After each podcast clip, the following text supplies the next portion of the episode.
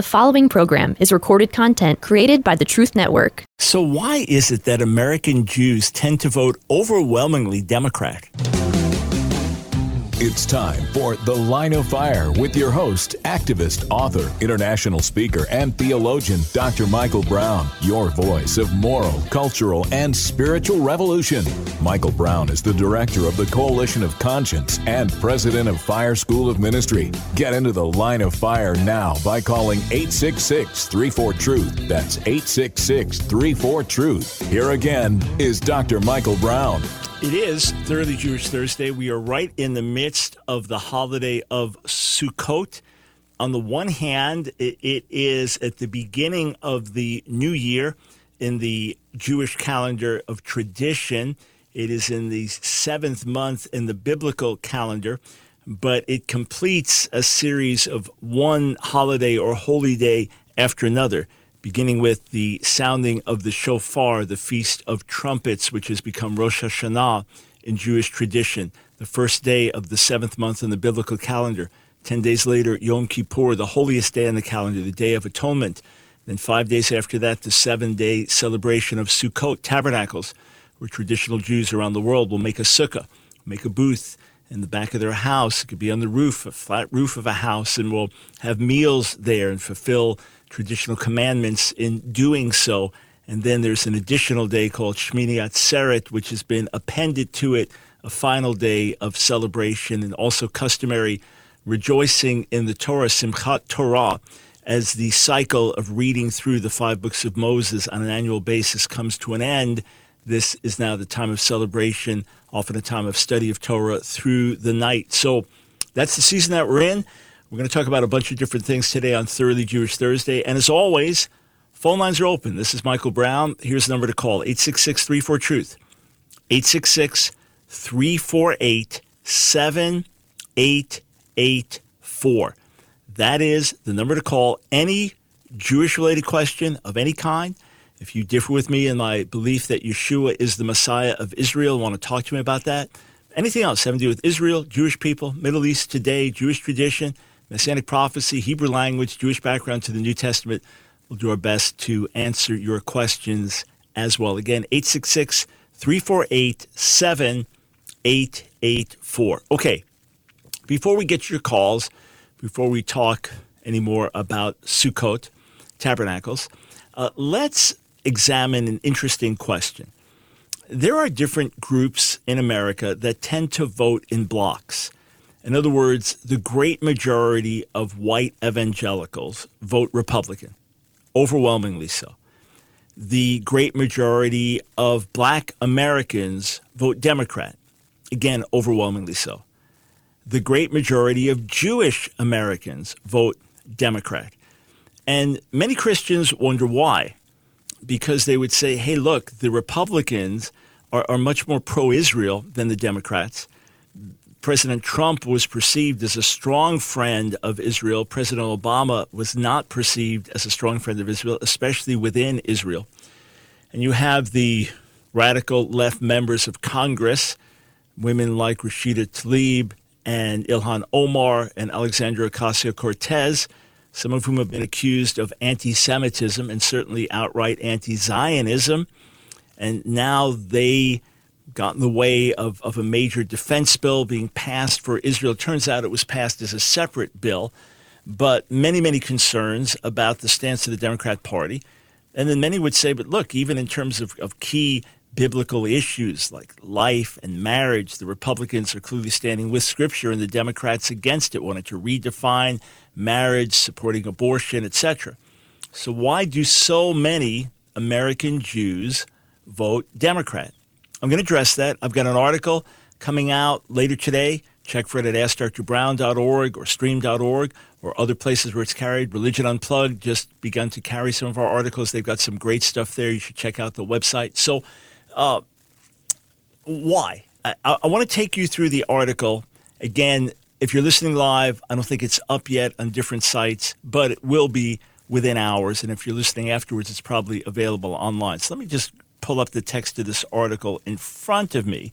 And what, what prompted me to, uh, to write on this was when the House Democrats dropped from a major budget uh, uh, budget bill one billion dollars in defense for Israel. This is for the Iron Dome.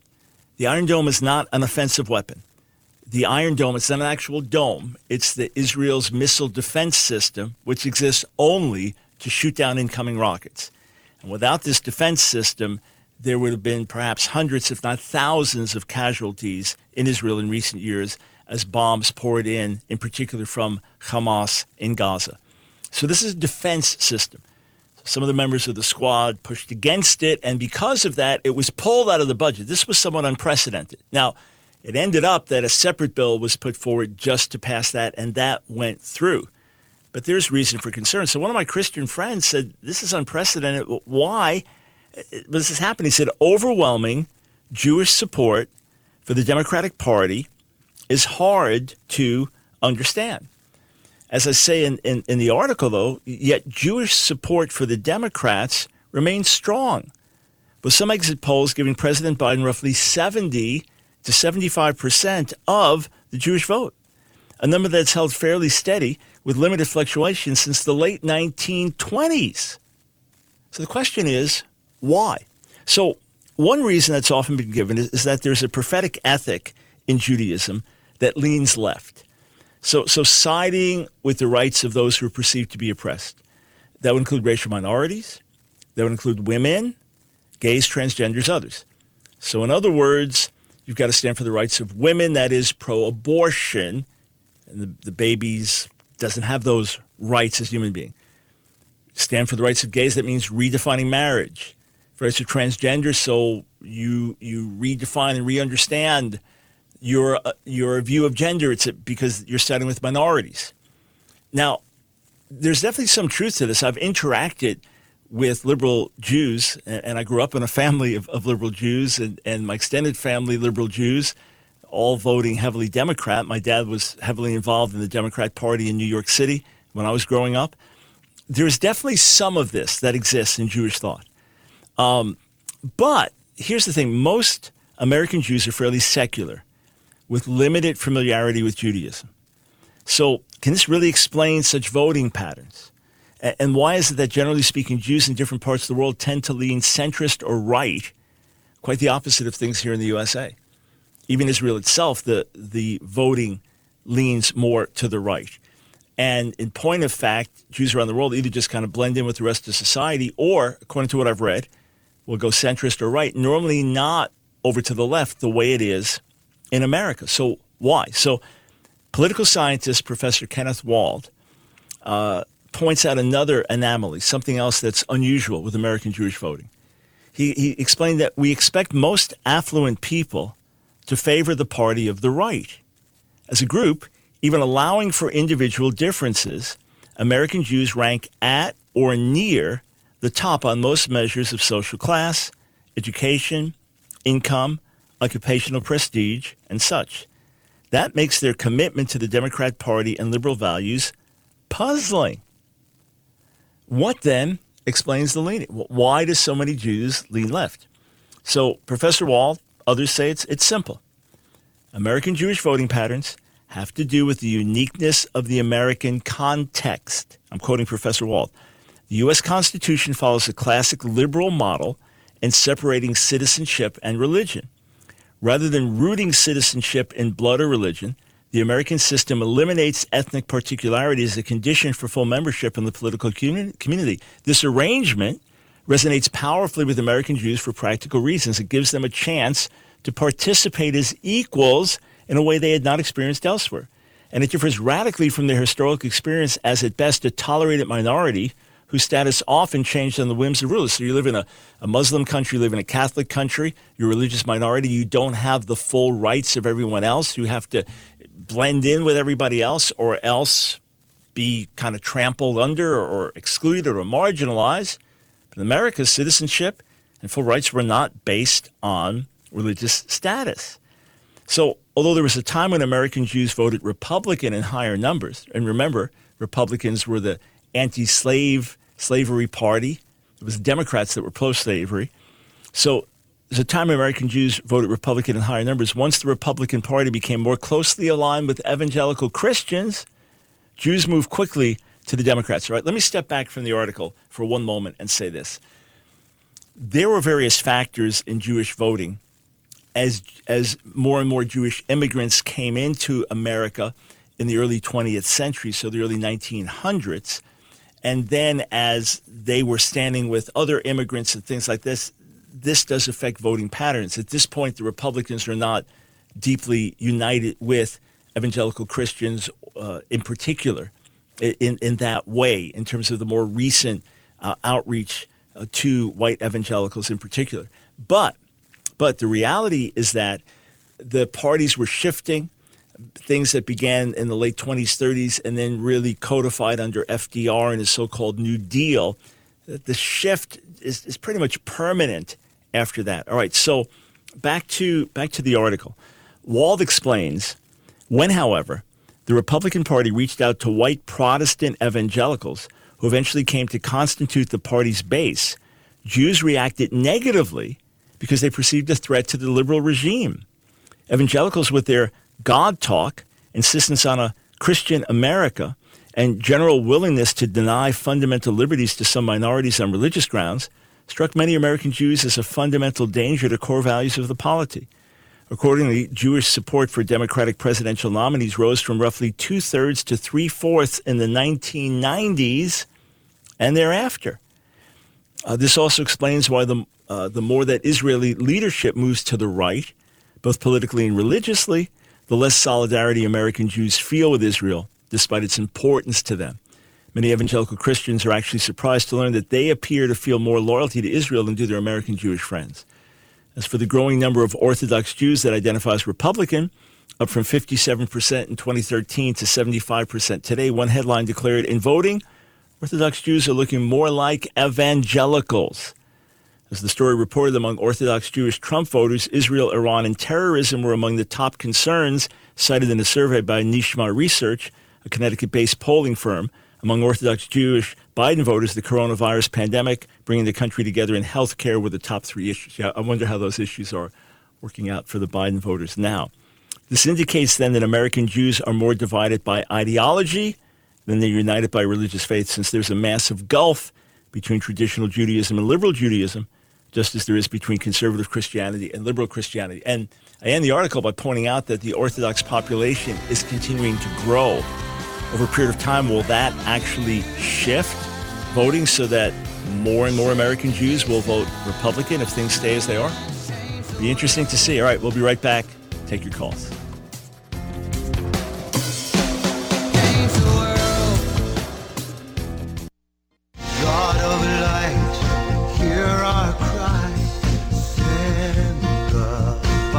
It's The Line of Fire with your host, Dr. Michael Brown, your voice of moral, cultural, and spiritual revolution. Here again is Dr. Michael Brown.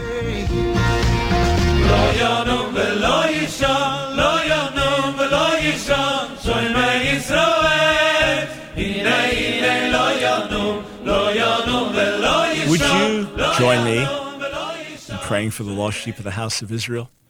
There are many Jews who are involved in other religions, cults. There are many Jews who are atheistic or just largely secular. And there are many Jews who are devout, who wake up in the morning and their first conscious thoughts are wanting to honor God. And through the day, they're seeking to live scrupulously so as to honor and please God.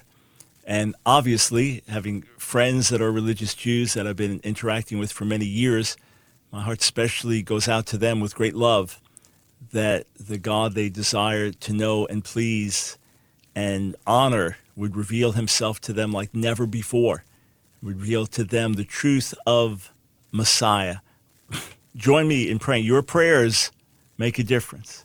God, open the hearts, open the minds of the lost sheep of the house of Israel. As you open our hearts and our minds as we were all lost outside of your Son, be merciful, God, in Yeshua's name. Amen. Any question, Jewish related question? Phone lines are open 866 34 Truth. We start in McAllen, Texas. Sims, welcome to the line of fire.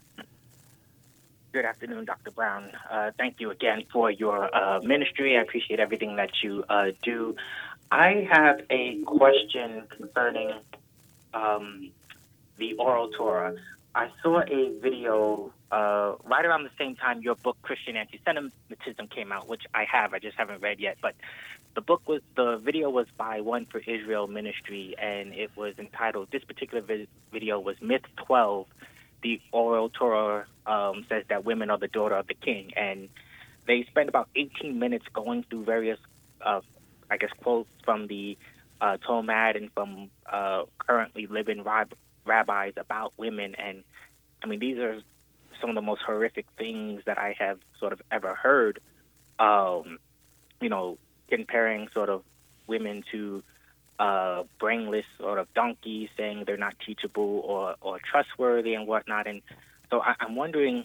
Uh, I, I don't obviously we can't go through all of the examples, but I'm wondering sort of how we sort of think uh, about that sort of uh, biblically and you know what would sort of be a way to respond to that yeah so this is actually a, a very difficult and delicate subject uh, let me explain why uh, i love what one for israel does uh, Eitan Bar and I are in fairly regular contact. Uh, I so appreciate the outreach they're doing. And in the context of living in Israel, when there is so much opposition that comes their way from very religious Jews, some of whom are corrupt and have even had jail sentences, you know, the, served in the government and then ended up in jail. And as much as they do, some of these ultra Orthodox Jews, to undermine what we believe and do as Messianic Jews, uh, you get to see the worst side of things. You get to see their ugliest side. I'm, I'm just trying to back into this by giving a broader context. In, in America, it's a very different situation. And the types of abuse that they deal with in Israel would be unheard of here in America. And in America, and, and in other parts of the world, I'm very jealous to expose misinterpretations of Jewish texts. I'm careful to reveal uh, anti Semitic readings of the Talmud and things like that, as I do in the book you mentioned, Christian Anti Semitism.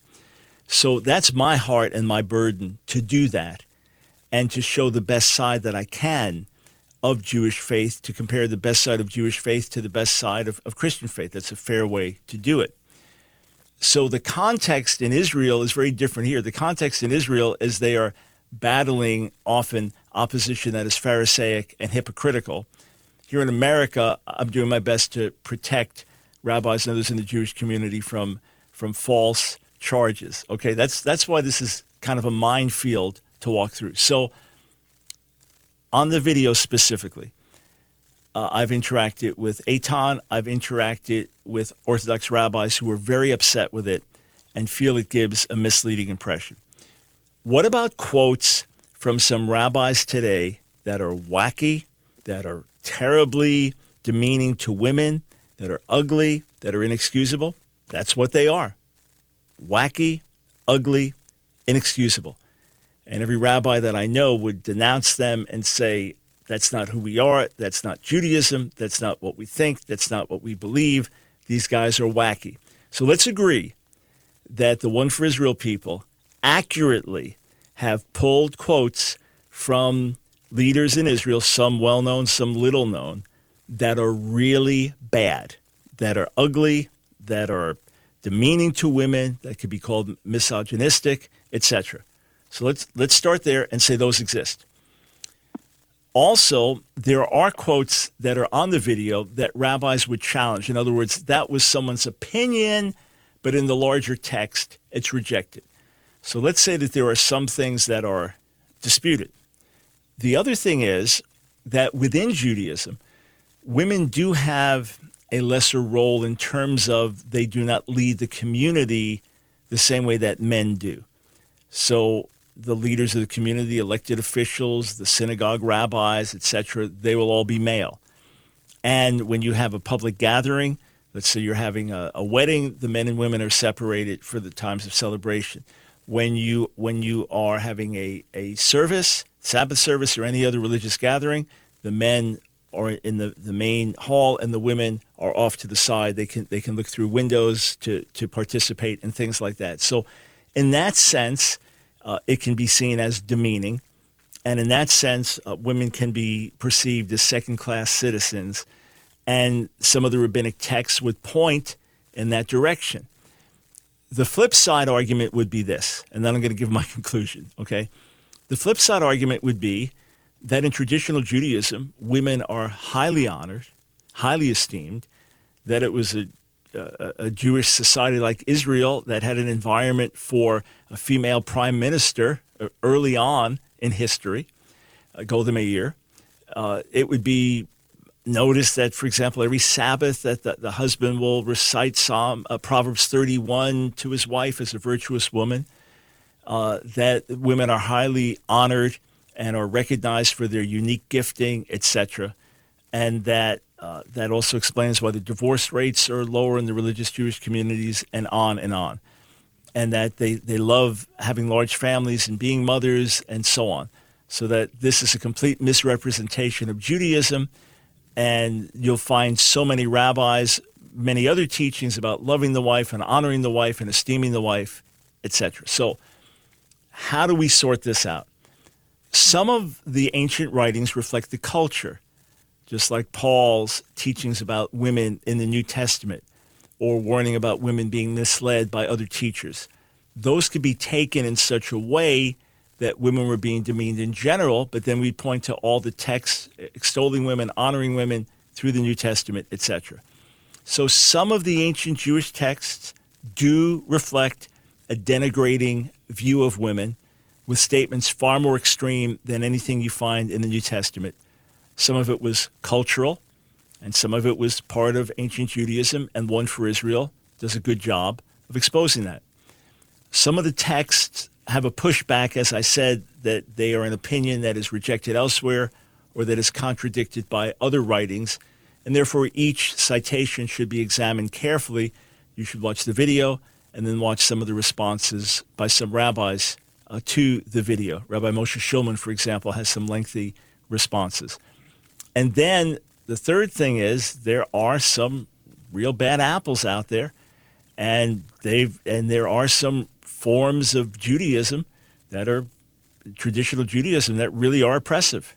So it's multifaceted. The religious Jews that I know, the men would, would, would honor their wives as much as anyone you'd want to meet, esteem their wives, love their wives, care for their wives, nurture their wives, and basically would speak of them and honor them the way best Christian couple would as well.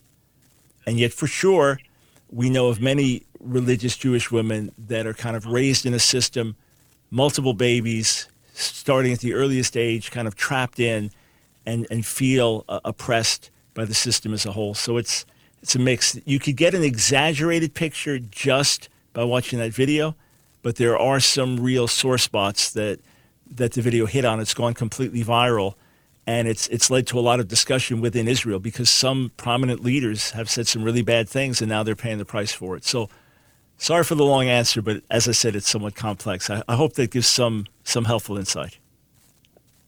Yes, it does. Absolutely. I, I appreciate that. I always appreciate your even handedness and your call to examine things in context. So much appreciated.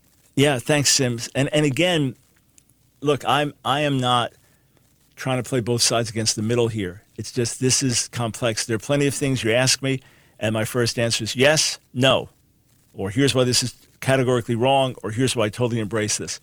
This is this is more complex. So where there is corruption, where there are bad traditions, let them be revealed, let them be dealt with. Where there is misunderstanding, let there be clarified. Let there be clarification. Wherever something results in hatred of the Jewish people, resist it. Because that's not from above. That's not from God.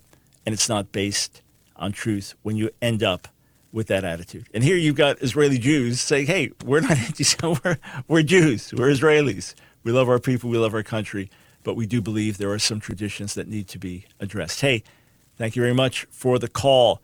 866 34 Truth. If you haven't read Christian Anti Semitism, I really encourage you to. It'll, it'll be an eye opener. As I said in the preface, it's the book I wished I didn't have to write, but I had to. Be right back.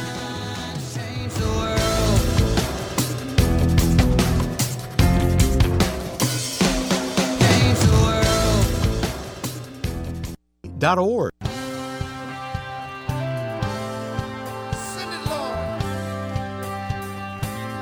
It's The Line of Fire with your host, Dr. Michael Brown. Get into the line of fire now by calling 866 34 Truth. Here again is Dr. Michael Brown.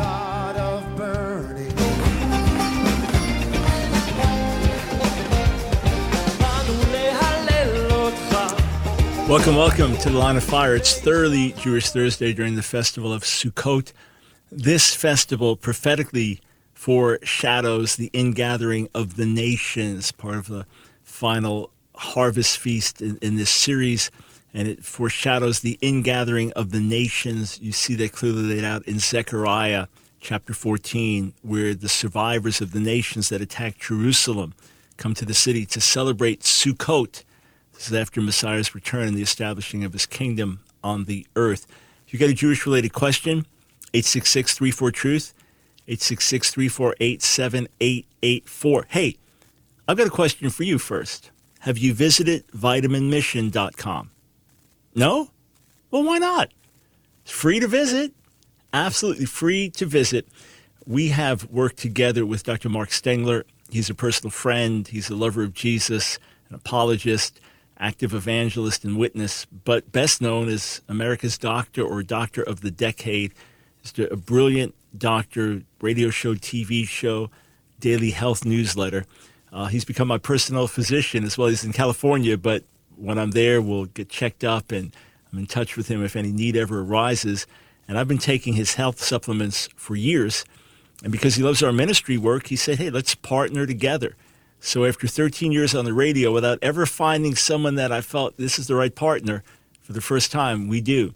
So when you go to vitaminmission.com, just put in the Dr. Brown code. That's it, DR Brown, and you get 10% off your order. If you if, if you want to get a subscription to get certain multivitamins or or something to boost your immune system or to help you with sleep or to help you with memory or the many, many supplements there. I mean, it's got dozens and dozens of the highest quality manufactured in, in the most scrupulous ways. One day we're going to get him on or someone involved in the, the vitamin and supplement uh, depart, uh, department in, in his uh, in his organization to explain how the things are produced. Kind of mind blowing. But anyway, you get 10% off. So you get blessed with great, great supplements at a discount. And in turn, Dr. Stengler turns around and makes a donation on every single order to our ministry. So it, it's just something that can be a great, great cycle. So check it out. I highly recommend them. VitaminMission.com. Any order, tiny, giant, 10% off when you use the Dr. Brown, Dr. Brown code when you order. So take a minute, check it out. Of course, you want to make adjustments in your lifestyle if you're not living healthily. If, if, you're, if, if you're a slave to bad foods and so on, as, as I was for years, you want to work on that as well. But, but these will all help. This is all positive. These will help. And then there are many different ones for specific things. So check it out. All right, we go back to the phones. Uh, ben in Stillwater, Oklahoma, welcome to the line of fire.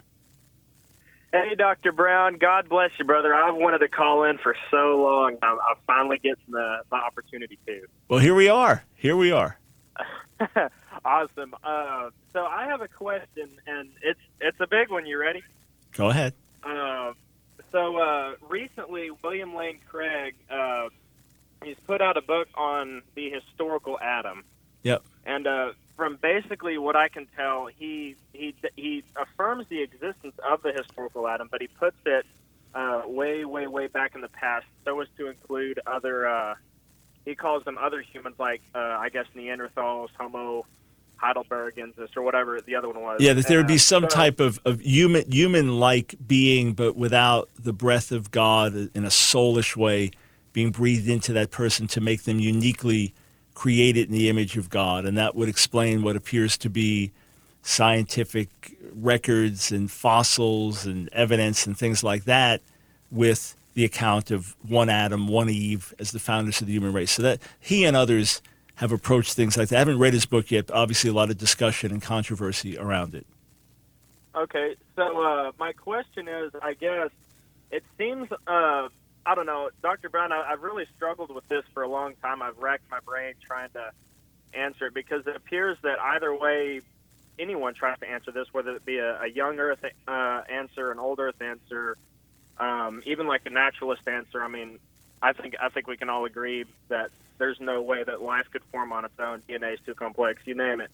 I think I think everyone has to face this answer. So I was reading a response by uh, Owen uh, Strachan, and I, I like I like him and Dr. Craig, but he was pretty much calling uh, Dr. Craig out and saying that I don't know. I don't I don't want to put words in Dr. Strachan, uh, Strachan's mouth, but he basically said like if you don't hold to like a literal six six day twenty four hour period, um, then it's not orthodox Christianity. And then I mean, because I've heard that, and then but how how would they reconcile that with I guess quote unquote modern scientific evidence? And and this brings me to say this: I don't want to.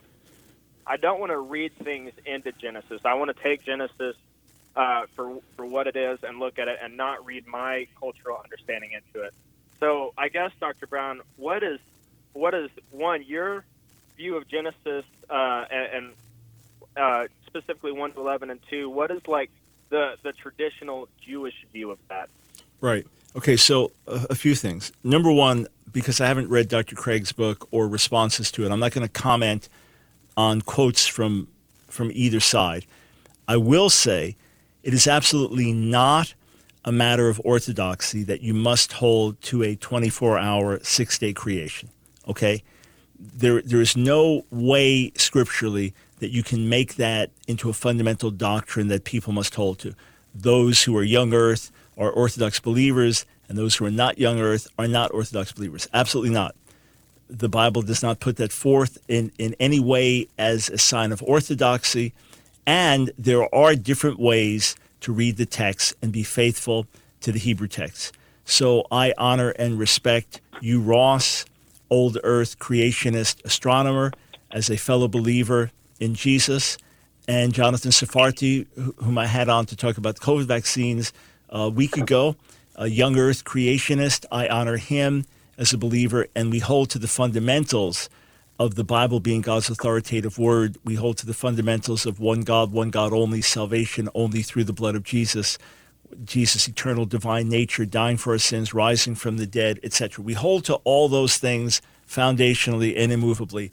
That's the test of orthodoxy. Now, if you deny that there was a historical Adam, that Adam and Eve are just poetic figures, that's a different story that is now undermining something that the Bible clearly speaks of repeatedly of, of Adam as and, and Eve as first human beings, or Adam sinning and the consequences for the human race.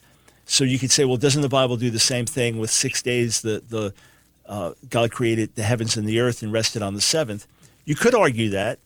You could also argue that the Bible says that with the Lord one day as is a thousand years. That within Genesis one and two you have the Hebrew word yom, day, used three different ways. You, you have it used for daylight, you have daytime, and you have evening, right? So that's that's yom, daytime.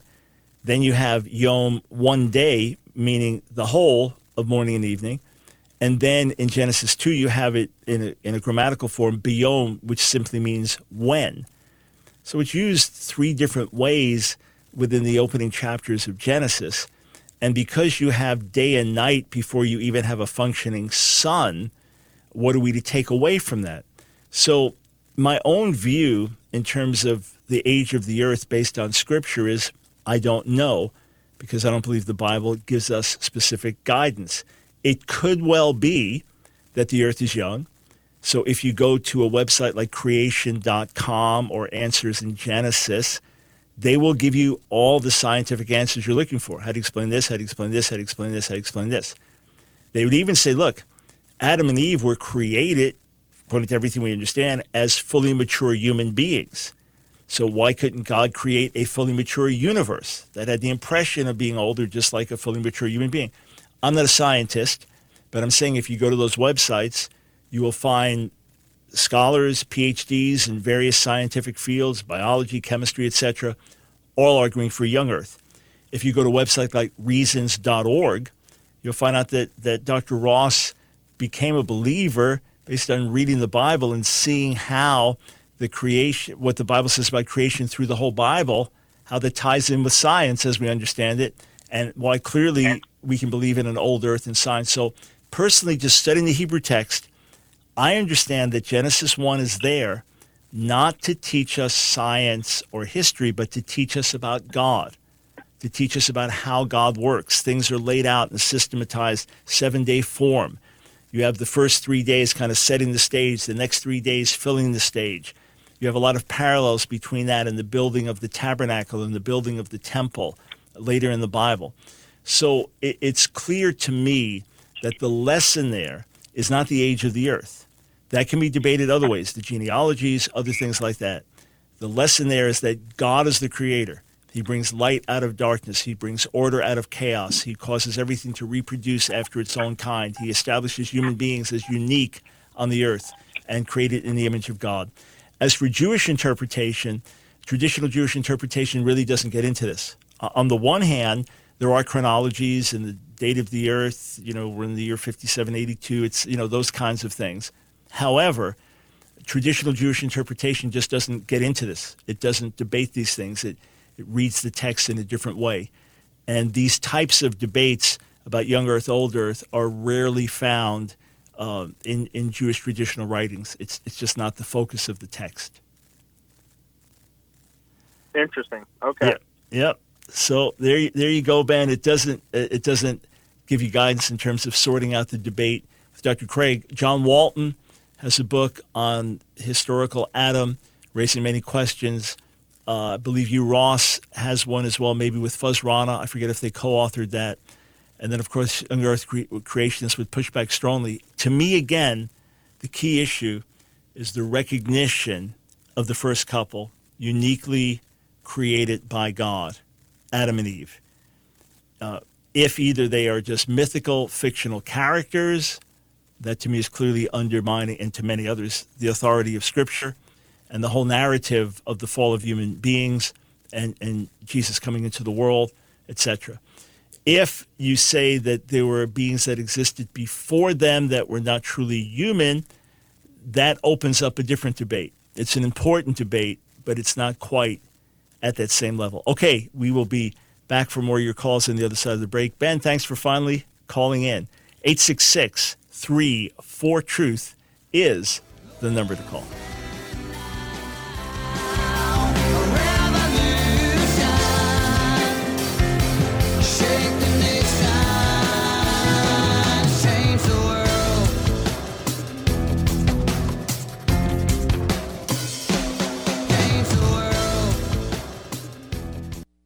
It's The Line of Fire with your host, activist, author, international speaker, and theologian, Dr. Michael Brown. Your voice of moral, cultural, and spiritual revolution. Get into The Line of Fire now by calling 866 34 Truth. Here again is Dr. Michael Brown.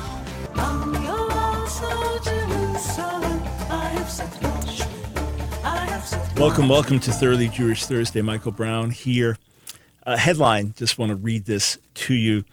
Uh, Daily Mail Iron Dome's $1 billion funding is overwhelmingly approved in House 420 to 9 as Rashida Tlaib is accused of anti Semitism by fellow Democrat after she called Israel a violent apartheid system. So, what happened, this $1 billion defense bill for Israel for the Iron Dome, which is simply rockets to shoot down incoming rockets, it is an entirely defensive weapon Okay, that's all it's for the Iron Dome to save lives, both Israeli and Arab lives living there. So uh, it was part of a bill to uh, partially avoid a government shutdown, $1 billion. Some of the, the radical leftists objected to it, immediately got pulled from, okay, we're not going to debate that, which was a scary thing to see, but then put forth separately, and it passed 420 to 9. That's a good sign.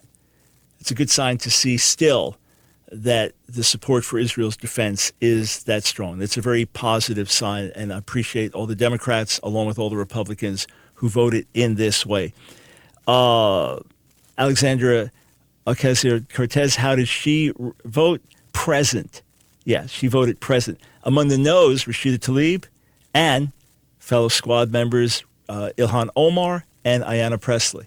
So this is again these these individuals for whom we pray have some very very radically anti-Israel views. So Tlaib had referred to Israel as a violent apartheid state, and Foreign Affairs Chair uh, Representative Ted Deutsch of Florida said, "I cannot."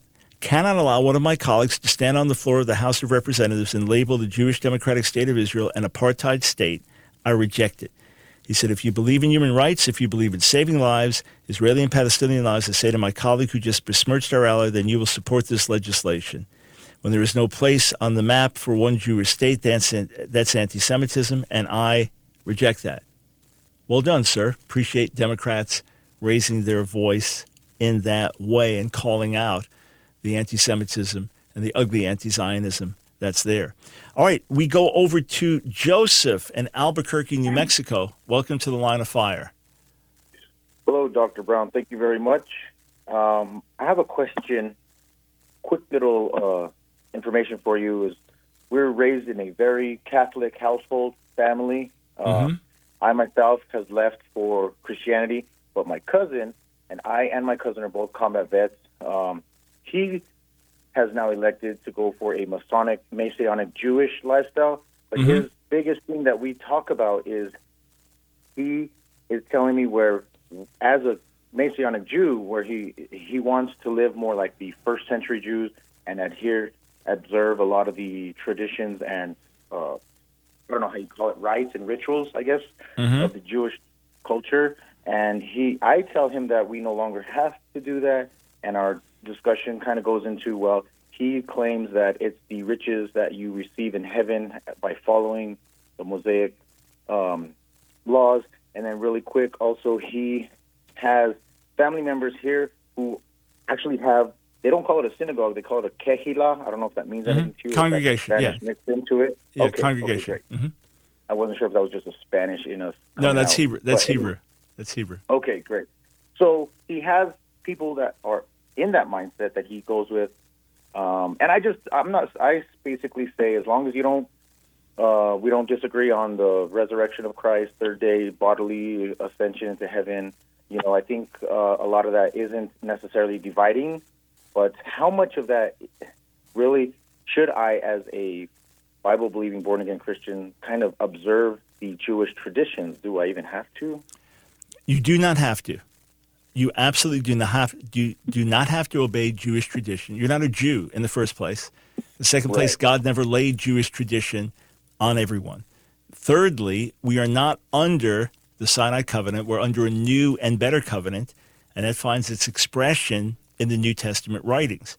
Jesus brings the law and the prophets to their fulfillment and now brings us into the fullness of what God intended. So when it comes to other issues, if someone feels convicted to to observe the Sabbath on on a Saturday, and someone else says every day is equally holy to the Lord. Paul says in Romans 14, each of you have your convictions. Don't judge each other. If he finds spiritual riches joining with a Messianic Jewish congregation, celebrating the feasts, and says, "Hey, look, God gave dietary laws. There must be a reason for it. I'm going to live by." Fine, he's free to do that. He's absolutely free to do that, and you're absolutely free not to.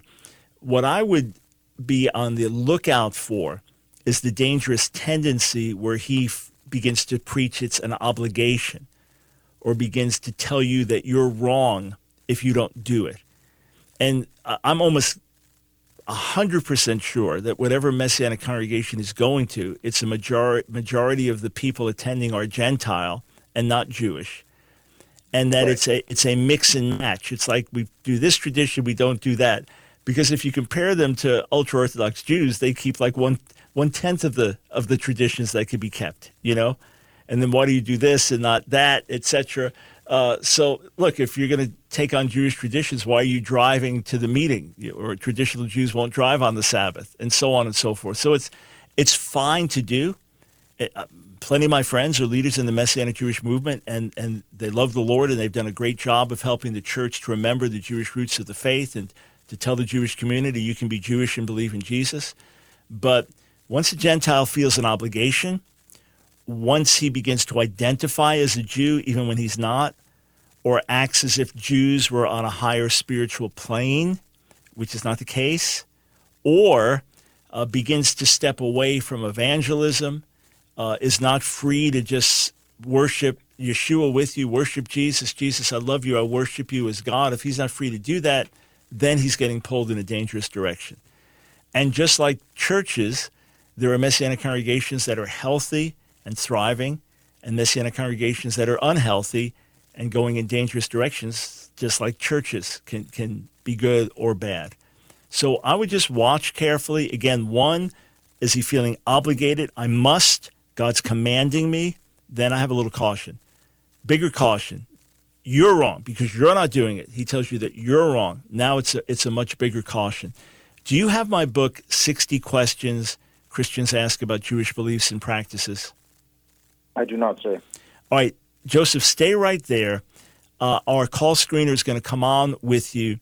Get your address. I want to mail it to you. 60 questions Christians ask about Jewish beliefs and practices. The last quarter of the book deals with these very issues, and you'll find it helpful. So we're going to get your info and send you a free copy of the book, 60 Questions Christians Ask About Jewish Beliefs and Practices.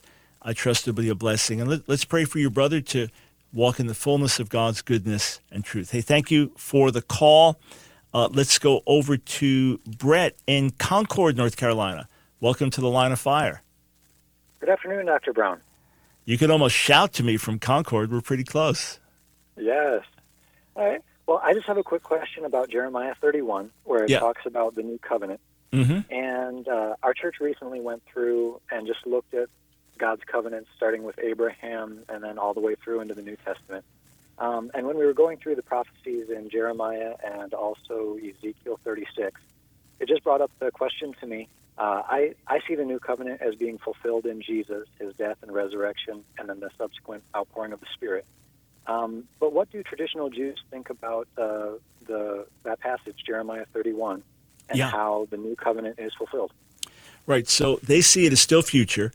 Jeremiah 31, verses 31 to 34 in our English Bibles, one verse different in the Hebrew Bibles. They see it as still future. They would point out that it is a covenant for the house of Israel and the house of Judah, not for the whole world, not for the church, but for the house of Israel, the house of Judah.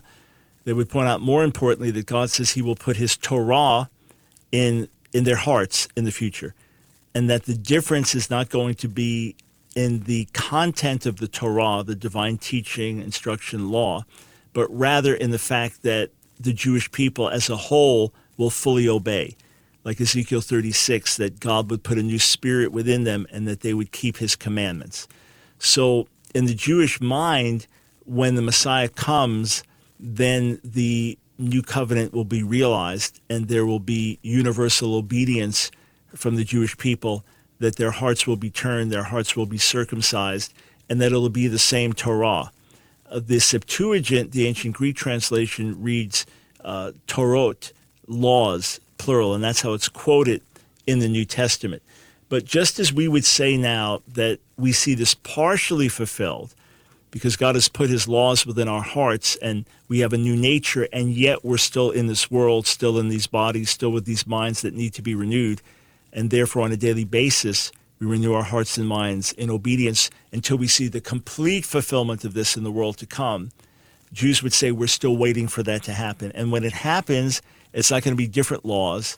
It's not going to be different holidays. It's going to be the same laws. Here and there, there'll be moderations. For example, the idea that in the world to come, there'll be thanksgiving offerings, but not atonement offerings because there won't be sin. But otherwise, traditional Jews look forward to the new covenant when all Jews will observe the Sabbath, all Jews will observe the dietary laws, all Jews will, will live by the other customs and traditions laid out in Scripture, and then, of course, some that have been added through traditional Judaism. So that's that's the debate there, and it's it's a healthy debate. It's a fair debate to have. Hey, friends, with that, we are out of time for our fellow Jewish friends and for everyone. Chag Sukkot Sameach. Happy Sukkot. Happy Tabernacles.